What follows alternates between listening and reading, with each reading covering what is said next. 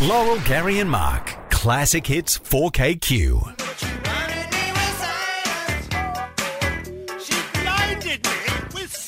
When it comes to science, he is the one to tell us all about Omicron.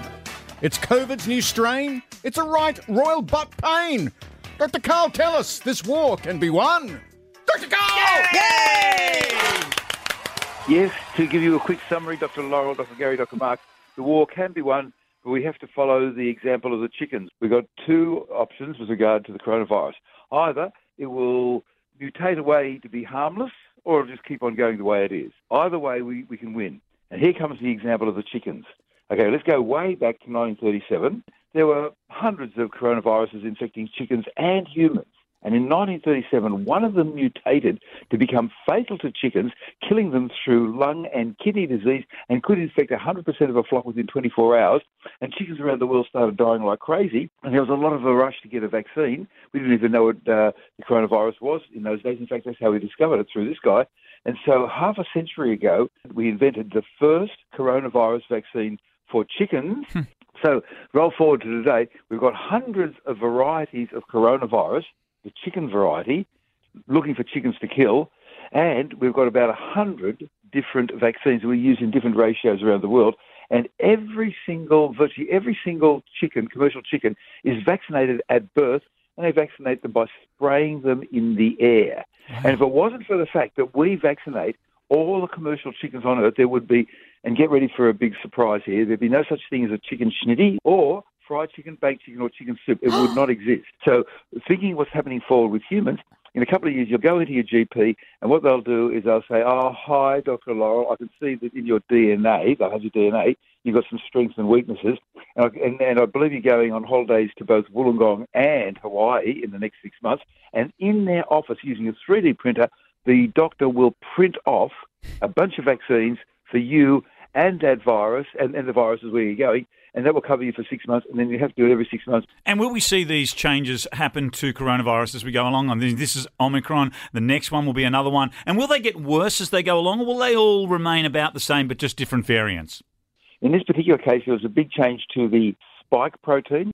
So the spike protein is the thing on the outside of the coronavirus, and there's a whole bunch of these spikes.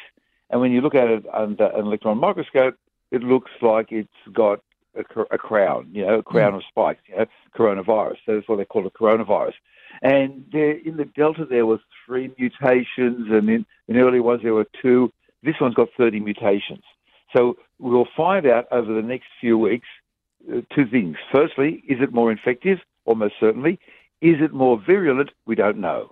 With the new technology we've invented, that mRNA technology, one I say new, it's been around for about 20 years, but we started using it now.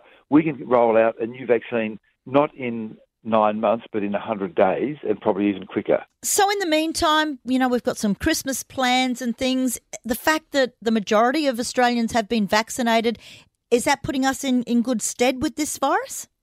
We'll find out in the next few weeks. What the vaccines look for is certain characteristics in the spike protein, and this one has had 30 mutations. There's about half a dozen different vaccines around the world, and some of them will recognise the new variant better, and some of them will not. And we'll find out over the next few weeks. I'm kind of thinking we've got our two options. One, the coronavirus will just go away by itself and just become harmless in the background, or two, it'll just stay there like a chicken varies, but we'll just get vaccinated every six months. And that 100 days time that you need to make a vaccine, which has dropped down from nearly a year, that'll drop down to a few weeks or even a week.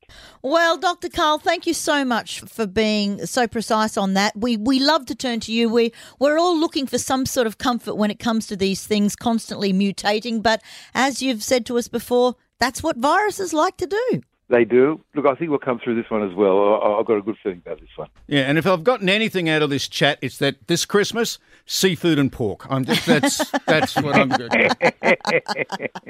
Oh, it is the wonderful Dr. Karl's little book of climate change science, perfect for a Christmas gift. And Dr. Karl, we want to thank you once again for your time. Thank you so much, Dr. Laurel, Dr. Gary, Dr. Mark. Thanks, Dr. Karl. Laurel, Gary, and Mark. Classic Hits 4KQ.